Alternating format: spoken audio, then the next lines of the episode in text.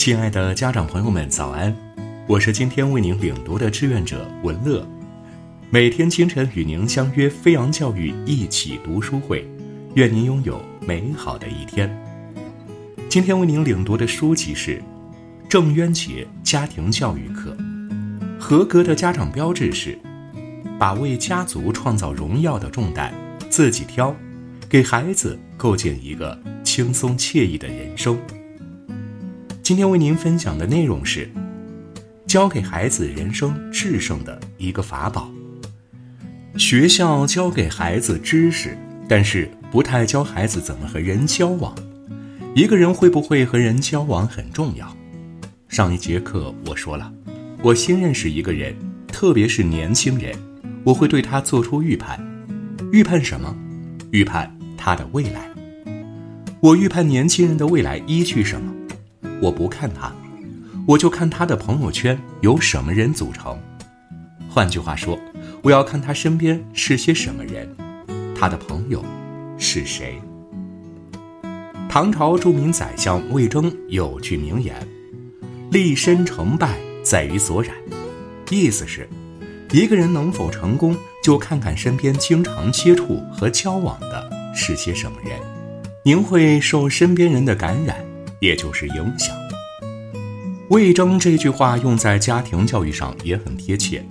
孩子能否优秀，在于父母怎么影响他。孟母三迁就是这个意思。家可以搬，父母能换吗？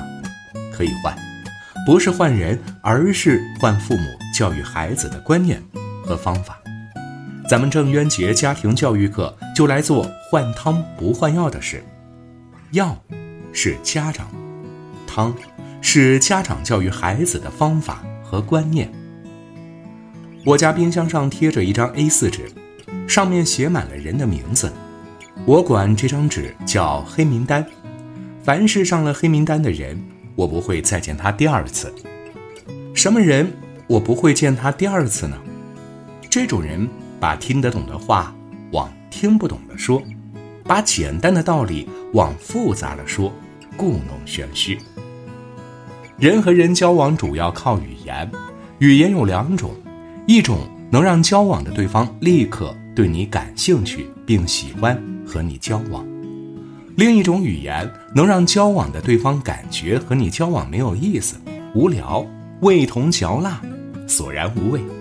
换句话说，第一种语言属于说人话，第二种语言属于不说人话。真正出色的人，都是能把听不懂的话往听懂了说，把复杂的道理往简单的说，深入浅出，寓教于乐，娓娓道来。不管多复杂多艰深的道理和事情，他都能用叙述故事的方法娓娓道来。不是只有儿童爱听故事，适合听故事，所有年龄层的人都喜欢听别人用叙述故事的方式讲世界上任何事情。包括政治、军事、法律、科学等等。如果一个人能拥有使用讲故事的语言方式和他人交流，那无论是这个人还是他的观点，就容易被大家接受。我为什么在生活中见到把听得懂的话往听不懂了说的人，把他的名字写在我家冰箱上的黑名单上，并且今后远离他？我知道，任何人都会不知不觉被别人影响，这种影响有时你根本感觉不出来，它是潜移默化的。我怕我和不说人话的人交往，会不知不觉受他影响，也变得说话故弄玄虚，把听得懂的话往听不懂的说。那么，我的与他人交往的能力会直线下降，没人喜欢和我交往。因为人家听你说话听不懂，没意思，而人和人交往主要靠语言。和同胞说母语，说的让同胞听不懂，也算一种本事了。遗憾的是，这种本事会让愿意和你接触的人越来越少。作为家长，应该意识到让自己的孩子拥有和他人交往时使用讲故事的语言方式的能力。让孩子不管说什么，包括在课堂上回答老师的问题，都使用讲故事的方式娓娓道来，这就相当于您的孩子拥有了人生制胜的一个法宝，一种魔法。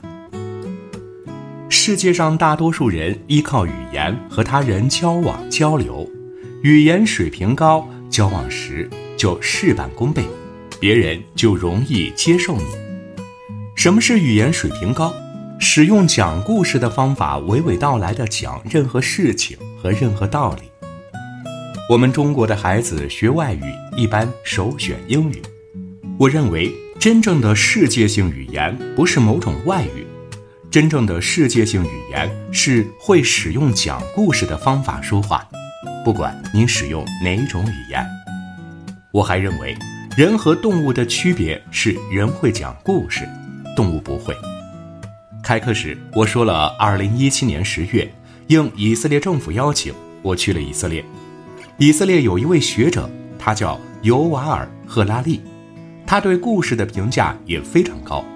他甚至认为，人类之所以能统治地球，是由于人类有编故事的能力。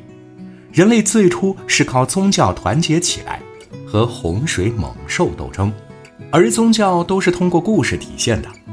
正因为人类有编故事的能力，才能形成团队，有了群体的力量。靠散兵游勇，人类不可能统治地球。